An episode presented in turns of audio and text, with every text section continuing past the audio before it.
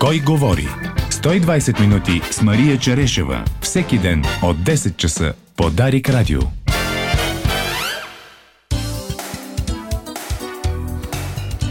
Здравейте на всички, които слушат Кой говори по Дарик Радио и ни гледат а, на живо в канала ни във Фейсбук. Можете също така да ни гледате и на запис в YouTube на канала на Дарик Радио. Днес ще си говорим за доходи и заетост, за данъци, осигуровки, заплащане и перспективите пред бъдещото управление на страната в тази сфера. Ще ви представим две гледни точки, една по-прогресивна и по-консервативна, като започваме с първата и веднага ви представям първия ни гост, служебният вице-премьер по управление на еврофондовете Атанас Пеканов. Здравейте! Здравейте, добро утро и благодаря за поканата. Благодарим, че а, дойдохте в този снежен ден, който ни изненада а, всичките за пореден път. А, Атанас Пеканов, освен това е економист от Виенския економически институт, има много-много какво да каже по тези теми. А, така, започваме с а, въпроса, който нажежи дискусиите а, при първоначалните консултации за формиране на кабинет между четирите а, бъдещи коалиционни партньори, а, а именно идеята на а, Асен Василев да се вдигне а, максималния осигурителен прак, който в момента е 3000 лева а, и не е вдиган от а, години. А, първоначално това срещна по-сериозен отпор в преговорите, но за момента само Демократична България остава а, скептична по този въпрос, но някои така браншови организации, които представляват по-високо платените сектори, като високотехнологичния, като така самоосигуряващи се хора в някои свободни професии, чувстват, че това ще ощети тях, разбира се, и съвсем логично. А, господин Пеканов, вие как възприемате това предложение? Разбира се, тук вие а, говорите в качеството си на служебен вице-премьер, не участвате в тези преговори, правим това разграничение. А, точно така. А, темата е интересна, да, нажежи относително така политическия дебат, но е важна тема. И аз по-скоро подкрепям позицията, че трябва да се вдига максималния осигурителен прак. Трябва да се дига, трябва да се дига смислено, често това не е правено и затова понякога се налага да се вдигне ударно наведнъж. А, но а, да започнем от там. Много пъти съм казвал в другата ми роля на економист през годините, че българската данъчно-осигурителна система има относително регресивен характер. Тоест, колкото по-нагоре се качваш в доходите, толкова по-малък процент плащаш за, за осигуровки и като цяло данъци и осигуровки. А, това според мен е проблем. Това е проблем и според доста от институциите. Ние четем както в докладите на Международния валутен фонд, така и в докладите на Европейската комисия. Между другото, с годините един проблем е, че ние тези доклади, които се пишат и ни така дават препоръки какво да правим, малко сме ги неглижирали, игнорирали и сме си казали, те нещо там казват. Не, това е а, в момента, според мен, консенсусното виждане, че а, има някакъв а, по-добър вариант за българската данъчно-осигурителна система. Дори вчера четах последния доклад на Световната банка за България, в който ясно пише, данъчно-осигурителната система в България не прави достатъчно за да адресира социалните проблеми, да намалява бедността. А, реално данъците не, не подпомагат това да има някакъв а, по-силна социална роля. Държавата тя има доста лимитирана социална роля. И това е една стъпка в а, тази посока. Разбира да уточним, се... че институции като Световната банка и Международния валутен фонд далеч не са тези така, ляво-либерални институции в а, така както беше характеризирано бъдещото ни управление вчера от представители. Да, това на... мисля, че е малко а, така, а, интересно изказване. За, напротив, за... те дълги години подкрепяха по-скоро Точно консервативен така. подход. Тяхната позиция дълги години беше, че така свалянето на данъците и на данъчната тежест е правилният подход за да се стимулира економиката. В последните десетина години обаче, след световната економическа криза, доста голяма част от така наратива се промени.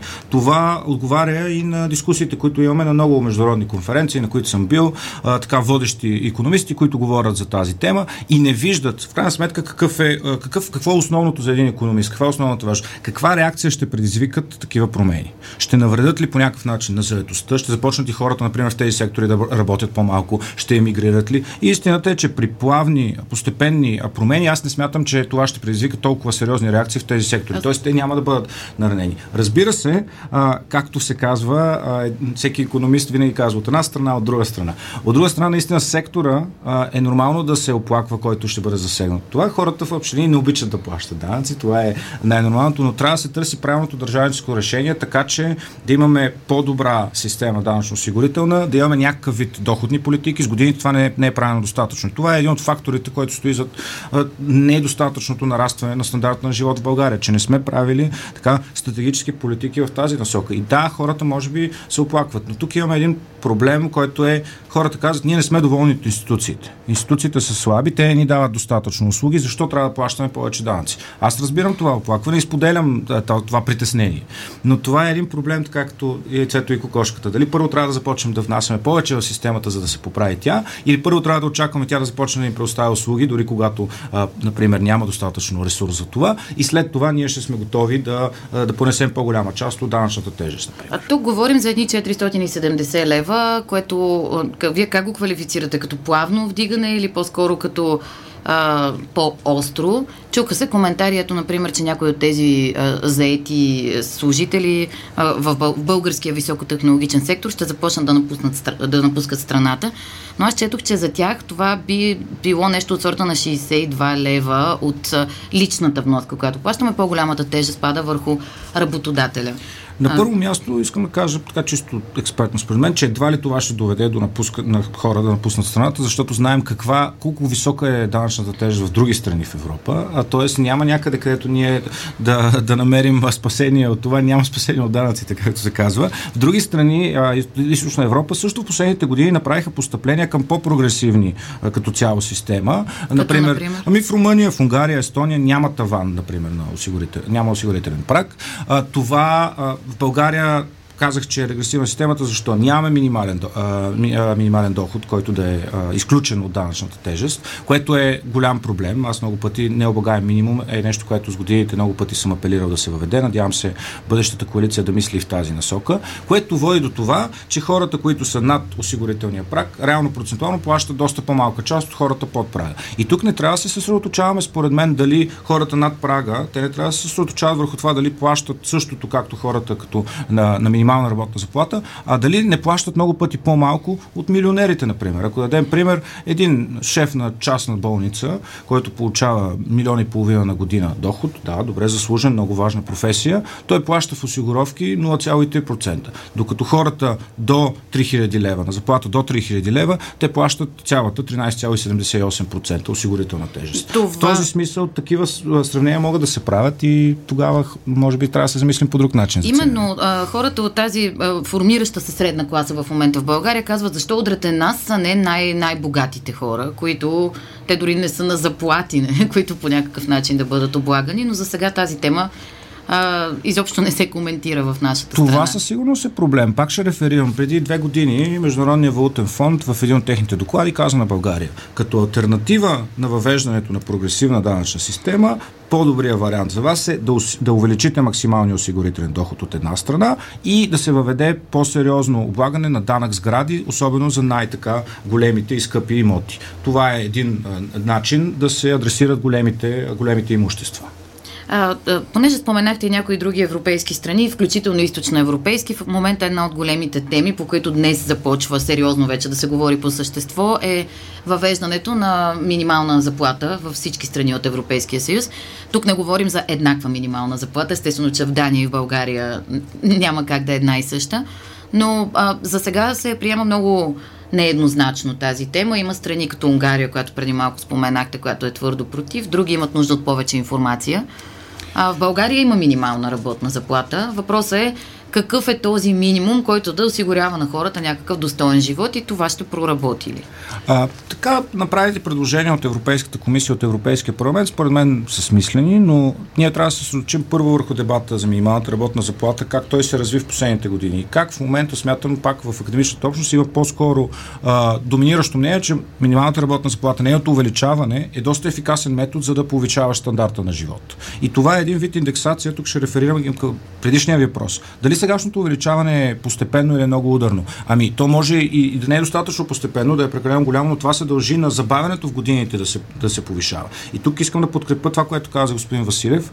Ако има индексация, ако има ясно заложени а, някакъв коефициент, трябва да реши Министерство на финансите какъв да е той, но някакъв коефициент за максималния осигурителен а, прак, това е най-добрият вариант, за да се въведе тази предвидимост, за да се въведе за всички сектори някакъв механизъм. Секторите всъщност трябва да участват в въвеждането на този механизъм. Именно това е според мен най-правилното решение. И по същия начин трябва да се подхожда и към минималната работна заплата. До момента тя също не беше, а, не се взима решението за нея на базата на някакъв механизъм, в още линии правителството всяка година не решава. Може би е по-добре, за да има предвидимост, да има такъв механизъм, а, но като цяло аз смятам, че в последните години се развиваме в посоката на минималната работна заплата. Не е нещо, което унищожава работни места, напротив, тя е ефикасен инструмент за повишаване на доходите в страната, който не води до кой знае какви негативни ефекти. Това виждаме както в академичната литература, много така економисти в последните години пишат за това, така и в политическата реалност. В Германия дълги години се този, това беше голяма тема, имаше нежелание от страна на консерваторите да се въведе този, тази мярка, тази политика, нямаше минимална работна заплата до 2015. Такава беше въведена в последната коалиция а, и от нея не произлязаха кой знае какви негативни ефекти. Дори някои изследвания показват, че тя е повишила производителността и, и доходите, както, както Но... казвам, че според теор... някои теоретични модели. И сега се върви към допълнително повишаване в новото коалиционно споразумение. Ако се въведат някакви коефициенти, а, някои економисти твърдят, например, че ето, а, ако конюнктурата позволява, нека се покачва по тези коефициенти, но, например, ако имаме шокове, то би трябвало тя да може и да намалява. Така е. Това е, това е трудния баланс и по тази тема аз опитваме ние да съм максимално честен. Сега сме в една такава доста трудна ситуация по отношение на минималната работна заплата. От една страна, както казах, според мен доминиращи позитиви, чисто теоретично и в добри времена, това е нещо, което да се използва. В момента обаче при покачваща се инфлация не трябва да забравяме и негативната страна, така рисковете, които са. Ако минималната работна заплата се качва само като отклик на повишаващата се инфлация, инфлация за да кореспондира към към разполагаемите доходи да не страдат, това ще доведе в следващия, следващ ефект за още едно покачване на цените, тъй като разбира се фирмите от части ще прехвърлят повишените заплати и върху крайните, върху цените на крайните си продукти. И това създава тази така инфлационна спирала, от която всички централни банки, хората, които се занимават с това, се страхуват. Не трябва да откликваме само на инфлацията с номинално покачване на цените. Те трябва да отговарят от една страна на някакво покачване на производителността в страната, както и някаква дългосрочна стратегия на доходите, каквато за съжаление за доходите доходите, каквато не винаги сме имали, но се надявам в следващите вече да имаме. Е, всъщност точно една от тези от критиките на бизнеса не е, че се въвеждат такива мерки, а че в, у нас и сега се прави много шоково. Казват ти сега, че след един месец а, трябва да си промениш разходите за данъци и осигуровки, ти вече си си планирал бюджета за следващата година и това причинява доста така проблеми с прогнозите. Още повече, че живеем в някаква несигурност. Аз отчасти разбирам тази критика и а, имам, имам разбиране към нея, към тези притеснения, но това се дължи и отчасти на факта, че с годините не сме имали тези дебати, не сме говорили по тези теми, не сме намерили най-добрите решения и сега се опитваме да направим един скок така в тях. И да, отчасти това, разбира се, натоварва гражданите, изненадва ги, изненадва ги може би неприятно, но ако е правилното решение, трябва да се върви в тази посока. А, още едно такова, може би, изненадващо съобщение бе направено от а, а, бъдещия, най-вероятно, финансов министр Асен Василев, именно за намерението да се съкратят а, 30 хиляди държавни служители или 15% от а, а, държавната администрация. Аз, аз мисля, че има спорове колко точно е държавната администрация, дали са точно 15% а, за една година. Как ще коментирате тази идея?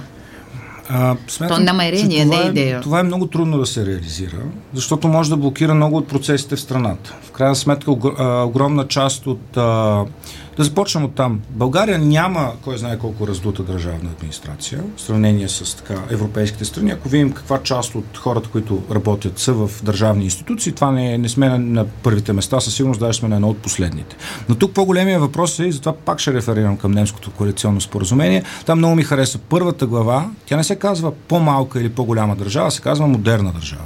Това е нещо, което на нас ни липсва и аз съм го казвал в немалко интервюта в тази си роля в последните месеци. За съжаление, видях, че много от институциите нямат капацитета, нямат експертния потенциал а, да, да отговорят на очакванията от Европа, на изискванията на 21 век, да предложат а, това реформи, които да отговарят на тези изисквания. Тоест трябва да има подобряване, трябва да има професионализация на, на държавните служители със сигурност. Дали обаче подхода е масови съкръщения, не съм сигурен, защото това може да блокира, да блокира процесите. Но, да речем, че има един сериозен процент некомпетентни хора, които са там поради някакви си причини а, и те бъдат съкратени, но в последствие те не трябва ли да бъдат заменени с по-компетентни? Точно така, за това казвам реформа, модернизация а, и, и подобряване. Не е задължително това да е само с, чрез съкръщаване да става. Но има един допълнителен проблем в това. А, трябва да си дадем сметка, че огромната част, може би половината от държавната администрация е в общините. Докато в големия град е, нали, не е най-невъзможно в тази конюнктура в момента, която е на възстановяване, човек да намери друга работа, да се преквалифицира, в общините това може да бъде голям проблем. Просто няма толкова много работни места, няма толкова възможности и там ударни съкрещения могат наистина да доведат до сериозно повишаване на безработицата, проблеми а, за хората, така че трябва да сме много внимателни в, в това отношение. А, също така голяма част от тези, говори си за хората в пенсионна възраст, но и, и за пенсионната система, която коментирахме до момента, един така сериозен процент от тези служители, може би вече трябва да са в пенсия, но пък те заемат работните места на, на млади хора, които може би биха искали да се реализират в държавния сектор. Казахте, че се намираме в период на възстановяване. По този повод да ви попитам за на какъв етап е плана за възстановяване, който предадохте към европейските институции? Имате ли вече някаква обратна връзка? А, получаваме отговори вече от Европейската комисия. Голяма част от тях с технически характер. Има неща по проектите, по реформите, които трябва да се доизчистят къде нещо трябва да се редактира, къде някой срок за изпълнение на даден проект трябва да се смени с оглед на, и на забавянето на цялата конъюнктура тук. И в общи линии гледаме към това кога ще се състави редовен кабинет. Това е част от дискусиите ни с Европейската комисия за това кога ще се стигне до финализиране на, на въпросите. Има два отворени въпроса, които единия от тях смятам, че съвсем скоро ще бъде решен по отношение на засилването на отчетността на главния прокурор. А, там има нужда да се дефинира по-добре а, процеса на, из, на избор на човек, който може да разследва главния прокурор. Това смятам, че е по-скоро също технически проблем, тъй като цялостният проблем чрез въвеждане на такъв начин за, за, за, за разследване срещу главния прокурор сме решили големия политически въпрос. Интересно, че сферата, акцента е именно там. Сферата, Тоест, че... ами да, ние с години годините, знаете, по а, доклада за върховенство на закона, често сме получавали критики, че няма никакъв вариант за отчетност, за, за, така, за търсене на отговорност от главния прокурор а, като структура в България. И това е нещо, което работихме много усилено с Министерството на правосъдието да адресираме. А, другия сектор проблемен, знаете, много пъти съм говорил, остава сектор енергетика. Там продължава да има някои по-големи различия между нас и Европейската комисия. Но, Тоест, както съм казвал, които пъти, искаме, за сега не са ни дадени. Да, както съм казвал много пъти, а, не сме правили достатъчно с годините, сега се изисква изключително много от нас. А, но това са преговори. Не е задължително всичко, което се изисква в крайна сметка, а, ние веднага да приемем. Това води и до момента текущата ситуация, която е на преговори. Двете страни имат различни позиции и ние трябва да защитаваме нашата. Смятате ли, че ще има плавен преход между преговорите, които вие сте водили и бъдещото редовно правителство? Ами, надявам се, обнадежден съм. Аз обективно погледнато нямах време да следя всички преговори миналата седмица, но така информация, която получавам от тях е, че много голяма част от нещата, които са залегнали в плана за възстановяване и устойчивост, са споменати и при преговорите между коалиционните партньори. Това е много надеждаващо, защото в крайна сметка плана от части е една програма за управление, за реформи, за инвестиции следващите 6 години, следващите 5 години. И е много важно да има приемственост. Трябва да започне изпълнението. Бизнеса чака тези проекти да започнат да се реализират. В сферата на енергетика тези проекти изискват време да се изградят. Пет години не е такъв срок. В сферата на всички реформи, които сме задали, реално 12 сектора са залегнали в плана за възстановяване устойчивост, от транспорт, енергетика, здравеопазване, образование. Реално всички важни сектори в страната изискват законодателни промени, които трябва да започнат да се приемат следващата година и годината след това. Така че се надявам да има приемственост, надявам се да започнат да се изпълняват тези неща. Във всички страни ще бъде трудно. Плана за възстановяване устойчивост за всички страни е така една програма, която трябва да се изпълнява от всички бъдещи правителства до 2026 и аз много се надявам да има такава приемственост, тъй като това ще е ключово важно и за получаване на тези средства. Както сме казали много пъти, средствата ще идват при резултати. И аз съм, аз съм съгласен с този подход.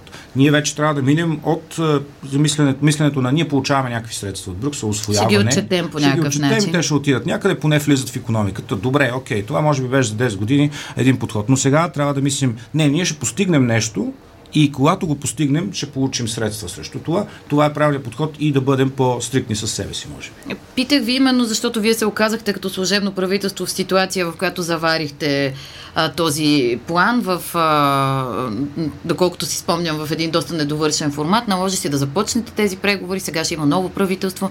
Тоест в България малко не извади късмет в а, а, тази област. Определено в най-трудната възможно историческа ситуация попаднахме по отношение на плана за възстановяване устойчивост, но в, тази, в този смисъл аз съм изключително доволен от екипите, които работиха и с които успяхме да изпратим плана. Това беше нещо изключително трудно, изключително голямо усилие от страна на институциите. А, аз им благодаря и а, се надявам, че това ще доведе и до истинското ефективно изпълнение на всичко заложено в него. Като цяло, каква е оценката ви на, така, на този кабинет, два кабинета служебни? Може би не предполагахте толкова дълго да бъдете в изпълнителната власт. Като а... че ли вече вървим към редовно правителство и е време за така. Когато се прибрах от Виена в края на април, не бях подготвен за такова време, тъй като не очаквах да съм в България, България още по това време. А, но с, извън, извън шегата, ами аз съм изключително доволен. От друга страна, смятам, че винаги можеш да постигнеш още повече. Тоест, можеш да свършим още повече работа. И трябва да сме амбициозни, трябва да не се задоволяваме, трябва винаги да искаме повече за страната. И в много отношения тя не се е движила, според мен, достатъчно бързи обороти. Имаме много къде да наваксваме от другите страни в Европа Европейския съюз и за това работата трябва да продължава, процесите не трябва да спират. Политическата нестабилност и несигурност така тази година рискува това да се случи, но аз мятам, че ние успяхме в двата служебни кабинета да гарантираме устойчивост на, и както и на економиката, и така и на, на обществото, за да се движи напред в много различни посоки. Тук ще спомена едно нещо, което за мен е огромен приоритет, тъй като днес имаме, за съжаление, не, на, не, не в Париж, а онлайн ще бъде срещата, но още една среща в, в ОИСР, където сме поканени на стратегическия форум на ОИСР. За първи път страната ни е поканена там. Там а, участват различни министри, които а, заедно дискутират каква да е общата визия на организацията и аз мятам, че стъпките, които в последните месеци направихме, аз доста активно съм се заел с това, също надявам се гарантира, че скоро време България ще започне официални преговори с тази организация. Това е, както се казва, клуба на богатите страни, които, от които можем много да научим. И по, по отношение дори на тези теми, които говорихме, социалната система, данъчната система, как институциите да се реформират, как да правим реформите, които ще гарантират една модерна администрация, една модерна държава. И ние трябва да сме част от тези дебати. Но а вие се виждате вече така като част от академичния сектор, в който се завръщате или... Бъдещето остава несигурно, както беше през цялата година. Да видим, аз съм тръгнал по един път и човекът тръгне по него, не трябва да, да, да, да се отказва преди да е стигнал там, където иска, трябва да завърши дисертацията си, а, теми, които, с които съм се занимавал, парична политика. А, ще видим, ще видим, предстои да видим. Благодаря ви за този разговор. Желая ви успех. Благодаря.